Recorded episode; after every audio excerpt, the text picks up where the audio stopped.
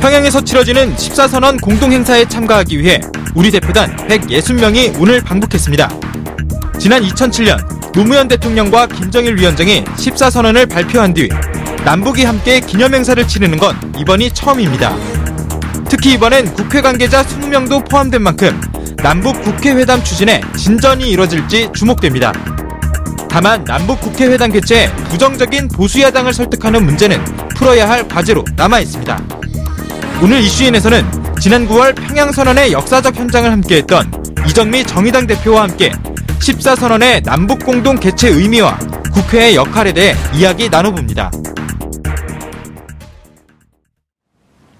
이슈파이터 2부 이어가겠습니다. 이번 정기국회 비교섭 단체 연설로 화제가 되고 있는 정치인이 있지요. 바로 이정미 정의당 대표인데요. 남북국회 회담 그리고 김정은 위원장의 국회 연설 뿐만 아니라 부자 정치인을 향해서는 자발적인 1주택을 실천해서 우리 안의 기득권부터 해체하자 이런 선명한 주장을 해서 각광받고 있는 분위기도 합니다. 오늘 스튜디오에 직접 초대했습니다. 어서 오십시오, 대표님. 아유, 어서 오십시오가 안 되네. 너무 오랜만에 만나가지고. 반갑습니다. 반갑습니다. 아, 이렇게 만나니 정말 반갑습니다. 네. 아, 평양 갔다 오시고 지난번에 전화 인터뷰 해주시고 네. 처음 나오셨어요. 그렇게 모시려고 했는데 일정이 이렇게 안 맞아가지고 저는 아유. 오고 싶었어요. 그늘 오고 싶었다. 네. 그러나 오지 못했다. 아니. 아니 그 속보부터 좀 여쭤봐야 될 것 같아요. 드디어 우리 국회가 식물 국회에서 동물 국회가 됐다는 소식이 네. 전해지고 있는데 오늘 뭐 고성의 몸싸움이 있었습니까? 네, 제가 오늘 그 자리에 있지는 못했습니다. 아. 잠깐 바깥에 나간 사이에 그 사단이 그 사단이 났더라고. 났- 제가 없는 걸 네. 알고 그렇게 인터넷에. 난리가 났어요. 예. 김성태 원내대표, 홍영표 원내대표 드디어 현피뜸. 네. 기사 SNS에 막 난리가 났습니다 네. 지금. 예. 사실 국민들한테 이런 모습 보일 때마다 네. 아, 훨씬 더 국민들이 국회에 관심을 더 많이 가져야 되고 저기서 무슨 얘기를 하는가 열심히 귀 기울여 듣게 만들어야 하는데 네. 음. 텔레비전 꺼버리게 만드는 그런 상황이 되어서 네. 정말 너무 안타깝고 예. 예, 속상합니다. 좀 창피하시죠? 네. 왜 부끄러움은 저의 몫이어야 하나요? 그러니까요. 아, 이런 책임을 계속 져야 된다는 게 좀 그렇긴 한데 좀 선배 정치인들이 좀 잘해주셨으면 좋겠다 이런 생각 좀 드시죠? 네, 그렇습니다. 네. 뭐 합당한 비판과 문제 제기는 얼마든지 음. 할수 있고 또 그것에 대해서 서로 이견에 대해서 충분히 드러내놓고 토론할 수 있는 곳이 국회여야 되지만 그렇죠. 어, 내 이야기를 일방적으로 강요하기 위해서 상대의 이야기를 묵살하고 음. 또 실력 행사를 하고 이런 문화는 이제 정말 없어져야 된다고 봅니다. 그러니까요. 정말 어, 국민들이 보기에는 좀 이제 유치하다. 네. 아, 그만했으면 좋겠다. 연세도 많으신 분들이 한동안 국회 선진화법 때문에 예. 좀 그런 모습들이 없어졌잖아요. 그렇죠. 예. 요즘 올드보이들의 기한이라고 하는데 이렇게 과거 추억의 아, 추억의 어, 그때 그 장면 이걸 추억의 다시 현피입니까? 아, 근데 하여튼 국민들이 보기에는 아유, 저 양반들 이제 그만할 때도 됐는데 왜 저러나 이런 생각이 좀 듭니다. 오늘 굉장히 역사적인 날이에요. 어, 네. 14 선언. 네. 어, 무려 11주년이 되는 날이고요. 그래서 오늘 아침에 에, 네, 만- 160명이 평양에 가셨습니다. 어, 또 가고 싶으시죠? 네, 뭐 한 번 이제 네. 길을 터놨으니까 음. 자주 왔다 갔다 해야죠. 그렇죠. 네. 예, 관광도 좀 가고. 관광은 뭐 나중에 관광 천천히 해야 돼요? 예, 저는 이제 할 일을 많이 하고 또 우리 아. 네. 국민들이 예. 그 정말 우리 민족의 명산이라고 할 수 있는 백두산도 한번 가서 보시고 네. 음. 매왕산도 보시고 금강산도 보시고 이럴 기회를 빨리 만들어 드리기 위해서 왔다 갔다 하면서 일을 열심히 저희들은 해야죠. 그렇죠. 예. 예, 국민들은 관광을 가고 예. 그 길로. 예. 그 이번에 보니까 비교섭 단체 연설에서 굉장히 의미 있는 제안을 많이 하셔서 화제가 되고 있더라고요. 제가 그것도 여, 좀 여쭤보려고 모셨는데 어, 국회 회담 후 국회 회담을 남북이 같이 하고 그 다음에 네. 판문점 선언을 공동 비준하자 이런 네. 제안을 하셨어요. 네. 가능합니까? 네, 그 이미 이전에도 그런 전례가 있습니다. 아, 그래요? 2000년 6.15 공동선언이 발표된 직후에 예. 남과 북 사이에 4대 경협에 음. 대한 아, 공동 제안서가 만들어졌고요. 아. 이 4대 경협을 각각 이제 추진하기 위해서 네. 북의 임- 최고 인민회의에서는 2001년도에 이제 바로 곧바로 그거를 비준을 했습니다. 사실 우리도 곧바로 이거를 비준하려고 했는데 네. 여야 간의 공방이 조금 치열하다 보니까 우리는 2년 후에 2003년도에 비준을 한 경험이 있습니다. 그러니까 네. 같은 하나의 합의문을 네. 남과 북이 함께 비준했던 경험이 있기 때문에 네. 어, 판문점 선언 같이 이렇게 중대한 음. 어, 선 언을 동시에 함께 비준한다면 굉장히 뜻깊은 일이 될 거라고 봅니다. 음, 그러네요. 그 뜻깊은 연설 저희가 잠깐 그 화제의 연설 장면을 보고 계속 말씀 듣겠습니다. 남북 국회회담 후에 판문점 선언을 동시 비준합시다. 각각 동수의 적정 인원이 참가하는 실속 있는 회담을 11월에 개최하여 판문점 선언과 평양 선언에 대한 지지를 세계에 호소합시다. 국회회담 후 연내 남북의회가 판문점 선언을 동시 비준한다면 한반도 평화와 번영은 양측의 국민 대표 기관에 의해 굳건해질 것입니다. 김정은 국무위원장의 서울 답방 시 국회 연설을 추진합시다. 북한의 최고 지도자가 사상 최초로 대한민국 국회에서 연설하게 된다면 이는 그 무엇보다 강력한 비핵화 선언이자 한반도 평화의 중대한 걸음이 될 것입니다. 굉장히 의미 있는 말씀을 하셨어요. 국회 연설. 김정은 위원장의 국회 연설에 대해서 근데 자유한국당이 좀 시기상조다라는 입장을 밝혔네요. 지금이야말로 예. 어, 정말 김정은 국무위원장 답방 시에 국회 연설을 추진하는 것이 음. 네. 적절한 시기다라고 저는 오히려 생각을. 합니다. 예, 네. 예. 어, 사실 지금 북미 관계도 굉장히 급물살을 타고 있고 어, 그리고 남북미의 네. 정상들 간에 상당히 많은 논의들이 지금 진행되고 그렇죠. 있지 않습니까? 그럴 때 국민을 음. 대표하는 우리 국회에서 어, 그 문제를 계속 이렇게 관전만 하고 있을 수는 없습니다. 더 적극적인 의지를 내고 국회의 역할들을 또 함께 모색해 나가는 과정이 필요하고 특히 제가 이것을 생각하게 됐던 강- 굉장히 중요한 이유 중에 하나가 어, 5일 경기장에서 15만 네. 평양 시민 앞에서 문재인 대통령이 어, 우리 아름다운 강산을 어, 비핵화로 우리 후손들에게 물려주자 이 얘기를 했을 때 네. 진짜 평양 시민들이 이렇게 환호하는 모습을 본 것이었거든요. 아, 북한의 그 많은 시민들이 이제 이 비핵화에 대해서는 전적으로 합의가 되어 있다. 이것을 이제 보게 됐고 또 그것이 남한의 대- 그 대통령의 연설을 통해서 확인해줬다라고 하는 것만큼 강력한 비핵화의 어떤 의지가 있겠는가. 예. 역으로 김정은 국무위원장이 어, 우리 남한에 와서 네. 국민의 대표 기관 앞에서 어, 나는 비핵화를 실현할 의지가 있고 이것을 함께 평화 번영의 길로 어, 함께 나아가자라고 하는 선언을 할 때 남쪽에 있는 국회의원들이 그 이야기를 듣고 그것을 함께 동의한다면 이거는 뭐 빼도 박도 못하는 한반도 평화의 길로 가는 것이죠. 한반도 평화 빼박의 길. 네.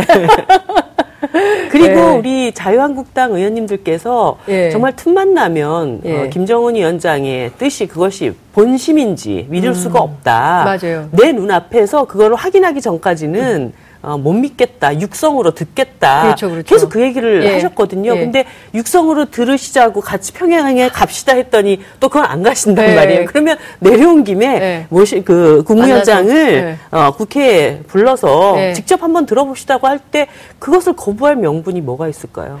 안 들어오거나 할까요? 혹시 뭐 또 그 무슨 저기 피켓 시위 같은 거 하실 수도 있잖아요. 아니, 들어보자고 한 얘기를 하겠다는데 그걸 네. 안 들어온다. 그러면은 예. 사실은 자유한국당은 예. 이 남북미 관계에 있어서 아무것도 하지 않겠다는 것이고 분단된 국가에서 어떤 어, 정치의 일원이 그 문제에 대해서 귀 막고 눈 막고 입 막겠다는 것은 자신들은 더 이상 집권 정당의 꿈을 포기하겠다는 거랑 똑같은 일입니다. 어, 집권 정당 이제 안 하겠다 이런 네. 선언하고 갔다.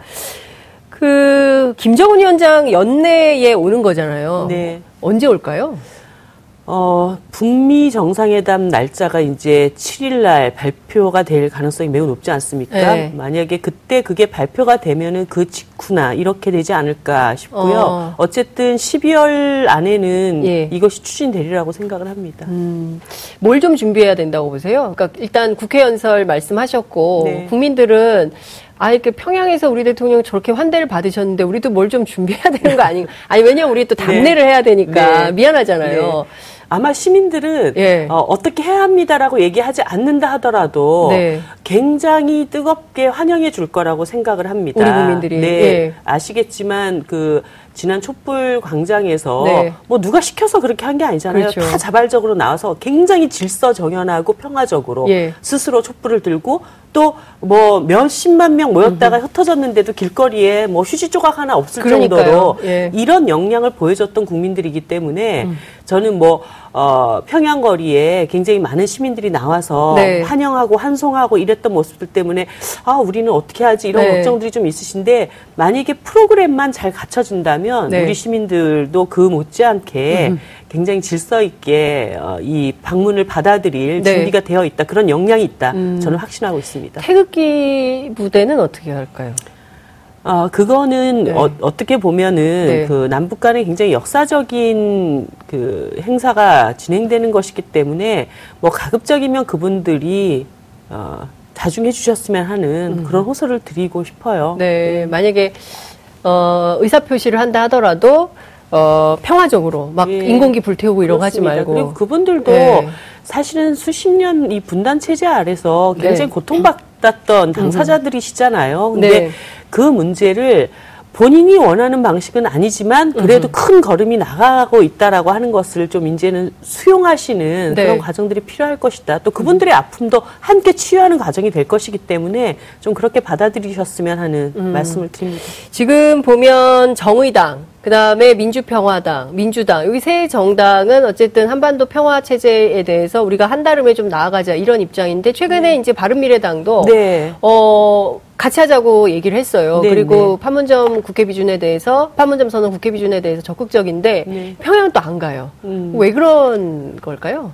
제가 오늘 이제 평양을 안 가겠다고 한 것이 오늘이 마지막이기를 말씀을 드렸는데 예. 뭐 그때마다 명분이 있으셨죠. 지난번 예. 갔을 때는 예. 행정부에 음. 입법부가 들러리 설 수 없다 이런 이제 명분이 있으셨고 네. 또 오늘 같은 경우에는 그 노무현 재단이라고 하는 재단에서 그 그렇죠. 주관하는 행사기 때문에 네. 우리가 왜 가냐. 사실 아. 솔직히 저는 네. 어, 이게 꼭 어떤 특정 정부의 일로 받아들일 것은 아니라고 봅니다. 그렇죠. 저는 사실 박정희 정권에 대해서 그 유신 독재에 강력하게 싸웠던 사람이긴 네. 하지만 7.4 공동선언에 대해서는 확고하게 지켜야 된다는 네. 그런 마음을 갖고 음. 있고 네. 어, 전두환 노태우 정권에 대해서 정말 학생운동 시절에 네. 굉장히 어려움을 감수하고 독재에 맞서 싸웠지만 노태우 정부의 남북 기본 합의서는 정말 역대 어떤 합의서보다 최고다 이렇게 예. 저는 칭찬을 하거든요. 예. 어, 그렇기 때문에 그 명맥을 이어가는 남북 관계 합의는 네. 어, 누가 어떤 정권을 잡았던 간에 아, 이거는 우리의 어떤 지켜가야 예, 되는. 지켜가야 될 원칙들 이런 예. 것으로 그런 조금 정치가 음. 좀 그런 수준까지는 갔으면 좋겠다는 점에서 네. 오늘 14 공동 행사에 대해서 좀 거부한 것에는 아쉬움은 음. 있습니다. 근데 이제 다음번 올 차례가 국회회담이잖아요. 네. 예, 국회회담은 그야말로 이제까지 평양 방문을 거부했던 모든 분들의 명분을 예. 이제 충분히 보장해 줄 수 있는 회담입니다. 그렇죠. 국회가 주도가 되어서 네. 우리의 목소리를 내려가는 예, 것이기 예. 때문에 정부의 뭐 특별수행원이 아니고 네. 예. 그렇기 때문에 네. 어, 뭐 바른미래당뿐만 아니라 자유한국당도 이제 같이 가셔서 네. 코앞에서 얼굴 맞대고 저도 예. 사실 국회의담을 하게 되면 평양으로 가는 건가요? 서울로 내려오지 않고? 어, 서울로 오는 것도 하나의 방법일 수 있습니다. 네. 어, 아직 뭐 장소가 정해진 것은 아니지만, 네. 근데 제가 이제 그 조금 어, 원하는 것은 네. 저도 13년 만에 평양을 가봤거든요. 13년 만에. 예, 야. 2005년도에 가고 13년 만에 평양을 가봤는데 예. 어, 정말 많이 놀랐습니다. 아, 음. 변화하고 있다. 네. 그것이 어떤 경제적인 변화뿐만 아니라 예. 그 도시를 보면 예. 아, 그 그렇죠. 정부의 보이죠. 음. 정책과 마인드를 볼 수가 있잖아요. 아, 진짜 이 사람들이 아, 기존의 어떤 네. 음. 그 폐쇄적인 사회에서 국제사회 일원으로 나가고 싶다라고 하는 것을 딱 눈을 보는 순간 이렇게 네. 느낌이 오더라고요. 그리고 어, 그 이전까지만 하더라도 제가 갔을 때, 뭐, 총폭탄 정신, 그 다음에 이제 자위력을 네. 강화해야 되고, 그 다음에 미국이 어떻게 하고 있고, 이런 정치적 슬로건들이 막 온 도시에 네. 이렇게 걸려 있었는데, 정말 그런 게 하나도 없습니다. 어. 완전히 사라졌어요. 예. 그리고 오히려 어, 과학기술로 도약하고 예. 교육으로 미래를 담보해야 된다. 이런 구호들이 있으면서 아, 경제력과 과학력을 발전시켜서 네. 어, 우리도 조금 어, 국제사회에서 당당하게 어깨 겨룰 수 있는 네. 그런 어떤 개방적인 사회로 나가겠다라는 신호를 읽고 있, 었기 때문에 네. 북한에 대해서 잘 아직 그 믿음과 신뢰를 갖지 못하신 분들일수록 네. 평양에 가서 아. 더 많이 지켜보고. 대화하는 거 그게 참 중요한 것 같아요. 그러니까 이번에 하더라도 서울로 오지 말고 우리가 북으로 가서 평양에서 했으면 좋겠다. 네, 근데 제 저는- 굉장히 궁금한 사진이 하나 금방 나오는데요. 아까 그 이 크로스로 네, 네. 인사하셨잖아요. 네. 그때 김정은 위원장이 굉장히 그런 그 악수 처음 해보셨나 봐요. 그러니까 이렇게 네. 잡는 것까지는 해봐도 이렇게. 우리는 정치인 네, 이거 많이 그걸 많이 하잖아요. 하잖아요. 이거를 네. 처음 해보셨나 아, 봐요. 그때 어땠어요? 에피소드 같은 게 있었습니까? 저는 그 전 장면이 되게 당황해하는 거. 네, 이, 네. 이거 어떻게 하는 겁니까? 그래서 아 손을 이렇게 하시고 네, 저렇게 네. 구체적으로 알려주면서 네, 예. 손을 그러니까 잡았던. 일종의 그 새로운 문화 교류네요. 네, 네. 예, 그 다음에 이거 손가락 하트 네. 이런 것도 안 된다고 했었는데 여하튼 제가 보기에는 남과 북은 이제 저는 상당히 문재인 정부가 문재인 대통령 노력으로 어 1년 3개월 만에 굉장히 큰 진전을 이룬 것 같은데 지금 앞서 말씀해 주신 대로 남북미 특히 이제 미국의 대북 제재 문제가 상당히 에, 심각한 그 고리로 이렇게 와 있는 거 아니겠습니까? 네. 뭐 유엔에서도 좀 이제 풀어줘야 된다라는 얘기가 오늘 보도가 나오고 있기도 하던데 네. 대북 제재 이 해제를 위한 결의안, 이 채택을 위한 논의를 정의당이 먼저 시작을 했다고 예, 그 들었습니다. 논의를 했는데 제가 네. 볼 때는 어, 순리적으로 문제가 풀릴 가능성이 매우 높아졌다고 봅니다. 음. 그러니까 사실은 국제사회가 강력하게 제재를 하고 있을 때 어떻게 해서라도 호소를 해서라도 네. 어, 제재를 좀 푸는 방식으로 가보자는 것이 결의안을 제출하는 방식이었는데 네. 어, 제가 볼 때는 폼페이오 국무장관이 음. 이번에 평양을 들어가는 것이 네. 생각보다 좀 빨리 추진이 됐고 네. 그리고 하루 동안 만난다는 거 그렇죠. 아닙니까? 예. 그러면 물 밑에서 상당한 조율이 진행되어서 그렇죠. 거기에서 마지막 꼭지를 따러 아. 가는 것이 아닌가 예. 이런 판단이 듭니다. 예. 그렇게 되면은 곧바로 이제 북미 정상이 아, 2차 회담을 하게 될 경우 음. 네. 거기에서 큰 틀에서의 방향, 비핵화와 종전선언이라고 네. 하는 큰 틀에서의 어떤 방향이 합의가 된다면 음. 그 다음에는 뭐 유엔에서 북한 제재를 더 이상 네. 강요할 이유가. 없어지기 때문에 그렇게 좀 순리적으로 예, 네. 문제가 풀어져 나가지 않을까 싶습니다. 그러니까 지금 딴 거 다 떠나서 남북 사이에 하는 것만이라도 일시적으로나마 유해 조치를 해야 된다라는 게 이제 중국 러시아의 입장이고 네. 그런데 어, 개성공단 네. 재가동 문제 그리고 금강산 관광 네. 그 다음에 백두산 관광 네. 이세 가지를 좀 먼저 우선적으로 시범 사업으로라도 음. 하게 되는 날이 곧 올까요 연내? 어, 뭐 관광 정도의 차원은 네. 어, 가능하지도 않겠는가 이런 생각이 음. 듭니다. 예를 들어서 개성공단을 네. 당장 이렇게 그 공장을 가동시키지는 않는다 하더라도 네. 거기에 기업주들이 예, 지금 예. 막 발을 동동 굴리고 있는 거 그러니까요. 아닙니까? 네, 네. 도대체 그 안에 기계는 어떻게 돼 음, 있고 싶죠. 건물은 지금 제대로 유지되고 맞습니다. 있는지 그래서 네.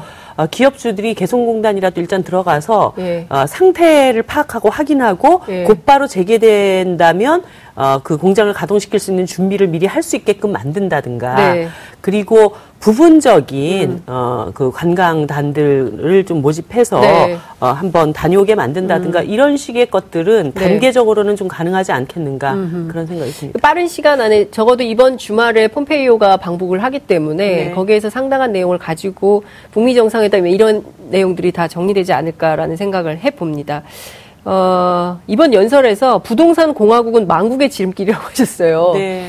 그 근데 우리는 이제 부동산 공화국이지 네. 않습니까? 그리고 날마다 집값이 오르느냐 안 오르느냐 이제 이걸 가지고 막 논쟁이 있는 나라인데 실제 그 부동산 분양 원가 부풀리기 문제는 사실은 예전부터 나왔던 얘기거든요. 네. 그래서 이제 노무현 정부 때도 분양 원가 공개를 해야 된다. 그런데 이거 국회에서 잘 안 돼요. 네.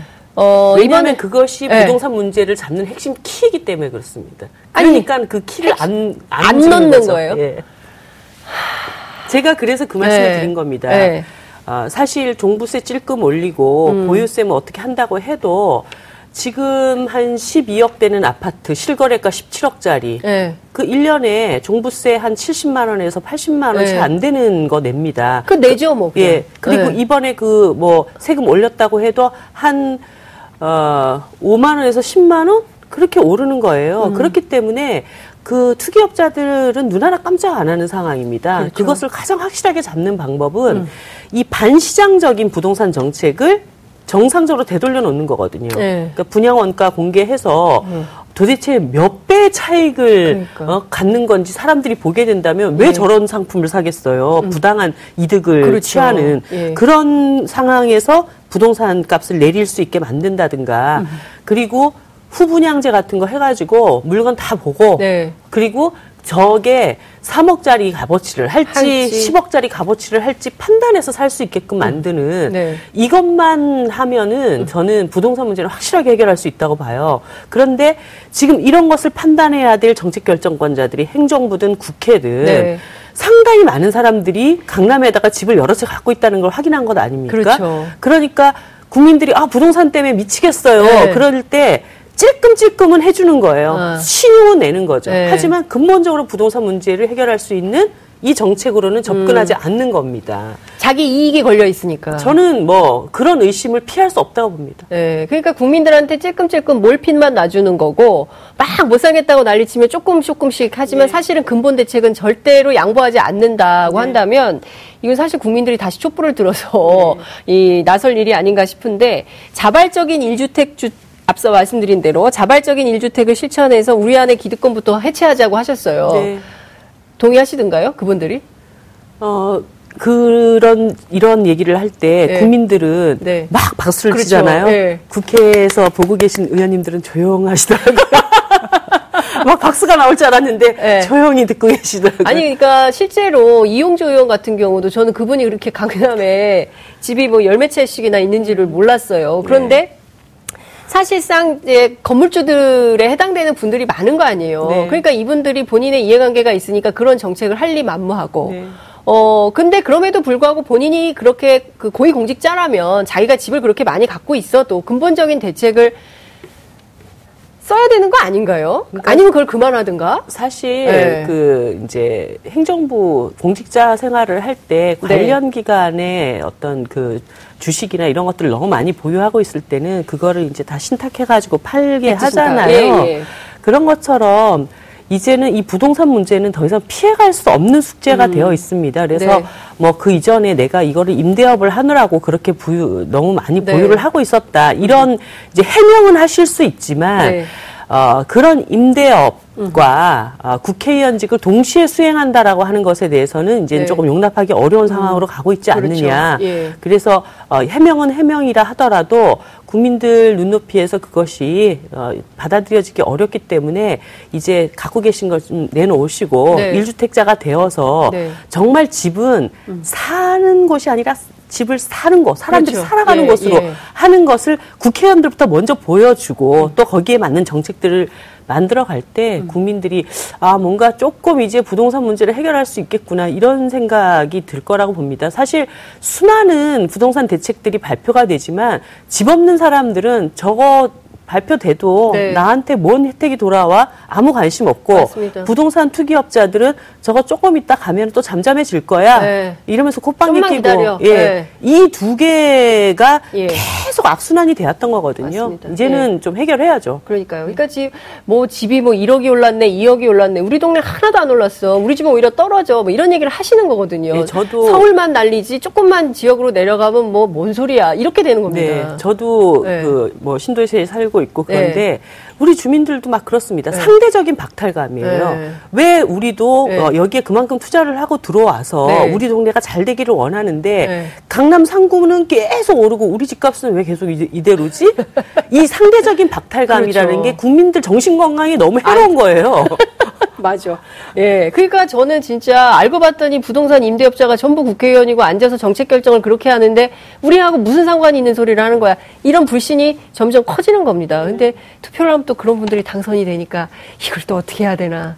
그래서 우리 주민들이 참. 다 알아보셔야 돼요. 예, 우리 국회의원은 국민들이. 우리 지역구에서 집을 갖고 살고 있는지, 예. 아니면 우리 동네에서는 전세 살면서 강남에만 집을 사두고 있는지 다 확인해 보셔야 돼요. 그러니까요. 적극적으로 확인해서 조치를 취하지 않는 한 계속 그런 분들이 되는 거예요. 그러니까 근데 또 이런 분들도 있더라고요. 제가 2016년 총선, 총선 때 전국을 돌면서 취재를 했는데 대구를 갔는데 한 번도 국회의원을 본 적이 없다는 거예요.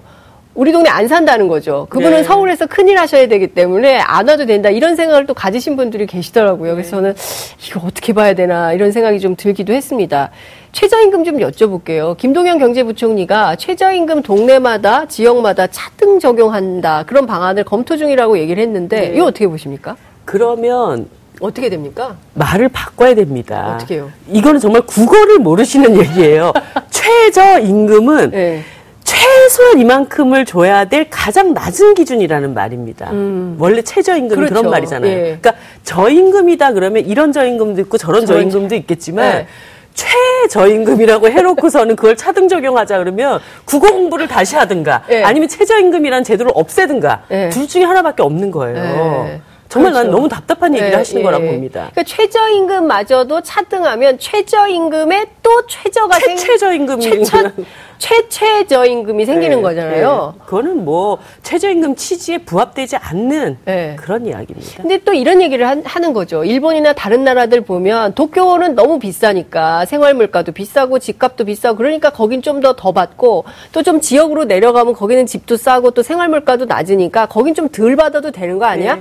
그러니까 좀 서울은 좀 많이 주고 지방은 좀 적게 주자. 이런 우리나라에 그런 제도가 있습니다. 지방자치단체별로 생활임금이라는 것을 그래서 네. 둔 겁니다. 생활임금. 그러니까 어, 대한민국 국민들의 정말 기본적인 생활을 위해서 최저 임금이라는 것은 네. 있는 거예요. 네. 그리고 그 도시마다 물가나 집값 사정에 따라서 네. 어, 그래도 예를 들어서 서울 같은 경우에는 좀 더 생활비가 많이 들잖아요. 네. 물가가 비싸기 때문에 거기는 어, 생활임금을 뭐 최저임금보다 조금 더 많이 주고 음. 어디는 최저임금 수준이어도 어, 그 크게 네. 어, 상관이 없다든가 이렇게 차등이 되는 것이지 이 아래에 네. 벽을 다 허물라고 하는 그런 법칙은 없습니다. 예, 그러니까 최저임금과 생활임금은 다른 개념인데 네. 최저임금과 생활임금을 섞어서 네. 새로운 개념을 만들려고 하시나 이런 생각이 좀 들기도 네. 하는데 김 동연 경제부총리한테 이런 말씀을 좀 하셔야 되지 않겠습니까? 저는 알고도 저러시는지 알고도? 몰라서 그러시는지 아니 아, 알고도 겨- 저러면 저 일국의? 경제부총리가 최저임금의 개념을 몰라서 그런 저런 소리를 하실까 저 그러면 정말 더 실망이죠. 예. 예. 그러면 어떻게 해야 됩니까? 이분이 이거를 추진을 한다고 하면 뭐 문재인 정부에서 이 최저임금의 차등 적용을 추진한다고 하면 아, 그건 절대 있을 수 없는 일입니다. 정의당은 어떻게 하시겠습니까? 만약 어, 이걸 추진한다고 그 싸워야죠. 싸워야 된다. 예. 어. 아니 예. 음. 이 정부가 새로운 대한민국으로 나가겠다고 하면서 내놓았던 네. 핵심 과제가 네. 소득주도 성장이고 네. 어, 최저임금 1만 원 시대를 만들겠다고 했던 겁니다. 네. 그러면 그거를 옆에 있는 경제 관료들이 음. 아 이런 어려움이 있고 저런 어려움이 있지만 이건 이렇게 극복하고 저렇게 극복해서 대통령의 공약을 어떻게 해서든지 지켜 나가겠습니다라고 해도 모자랄 판인데 네. 대통령 공약을 그렇게 밑에서 맨날 쥐고 흔들고 네. 누가 와가지고 어, 뭐라고 한마디 하면은 이리 휘청 저리 휘청 네. 이렇게 하면서 이 정부의 핵심 정책 방향을 저렇게 쥐고 흔드는 것에 대해선 저는 뭐 집권 정당보다 더 강하게 대통령의 소득주도 성장을 지킬 각오로 싸울 겁니다. 이야, 이런 야당 대표 있으면 대통령 할 말, 할만 나시겠다. 이 생각이 좀 드는데, 이 경제 관료들이 자꾸 이렇게 쥐고 흔들고 대통령의 정책 방향을 못 나가게 하는 문제가 어제 오늘 일은 아니지 않습니까? 네. 근데 이거 근본적으로 좀 뿌리부터 뜯어고쳐서 새로운 방향으로 일을 할 수 있도록 만들어야 될 것 같은데, 네. 근데 오히려 이번에 그 심재철 의원하고 설전을 늘그 벌이면서 오히려 존재감은 더 커졌다는 평가도 나옵니다. 그 심재철 의원이 겁니다. 둔 거죠. 그분은 왜 그런 거예요, 심재철 의원? 아니 저는 하도 네. 그러셔가지고 네. 진짜 뭔가 네, 뭐 엄청난 거를 줄캔줄 알았- 알았어요. 결정적인 한 방이 있구나. 예. 국감 때 센 거 나온다고 기자들이 엄청 기대했어요. 근데 그게 아닌 거잖아요. 진짜 완전히 저, 제가 심 의원님한테 우롱당한 기분이 아닐까요? 이정미 대표 심재철 의원에게 우롱당한 기분이다. 제목이 나왔습니다. 그러니까 제가 보기에는 참 심각한 문제인데, 아, 시간이 다 벌써 다 지났는데, 그래도 이건 꼭 여쭤봐야 될 것 같습니다. 평양에서 소주 드셨다면서요? 네, 네. 소주 소주 합의. 예. 둘째 날 이제 네. 행사 다 마치고 네. 어, 이해찬 대표님, 정동영 대표님 저 이렇게 세 사람이 잠깐 좀 얘기를 더 했으면 좋겠다. 네. 음.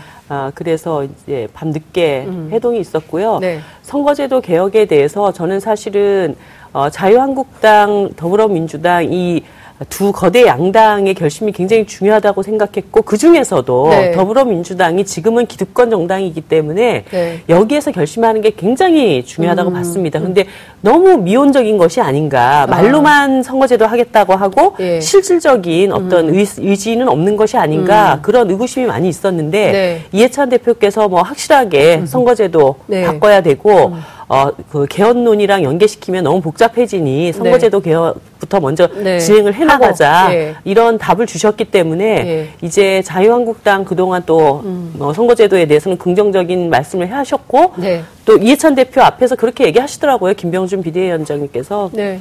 어, 선거제도 개혁하면은 사실 집권 여당이 손해 볼 일이 더 많죠. 네. 라고까지 얘기를 했기 때문에 뭐 이제는 하신 네. 말씀대로 네. 책임만 지를 일이 남았다. 네. 음.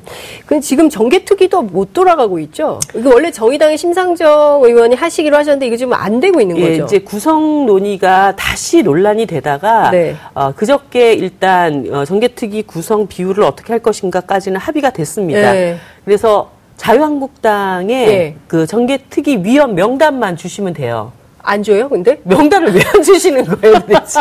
명단을 왜 안 주는 거예요, 도대체? 명단만 주시면 됩니다. 아, 네. 그렇군요. 빨리 전화를 하셔야 될 것 같고 이 선거제도 개혁은 그럼 이번에 됩니까? 이번 정기국회 돼야죠. 때 돼야죠. 이번 정기국회 때 됩니까? 네, 그게 안 되면은 네. 내년 4월 달에 선거구가 다 결정이 됩니다. 그렇죠. 결정을 해야 됩니다. 네.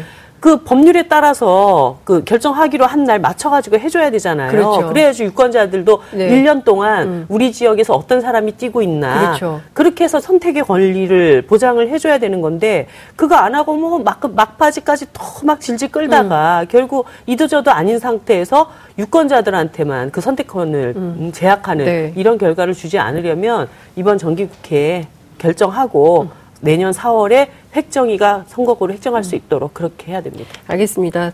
더 이상 국민을 골탕 먹이는 정치는 그만했으면 좋겠어요. 네. 국민들이 좀 분명하고 정확하게 정보를 알고 어, 정치인들을 투표로 뽑아서 이렇게 임대업자들이 정치하는 일은 없도록 했으면 좋겠다라는 생각이 좀 듭니다.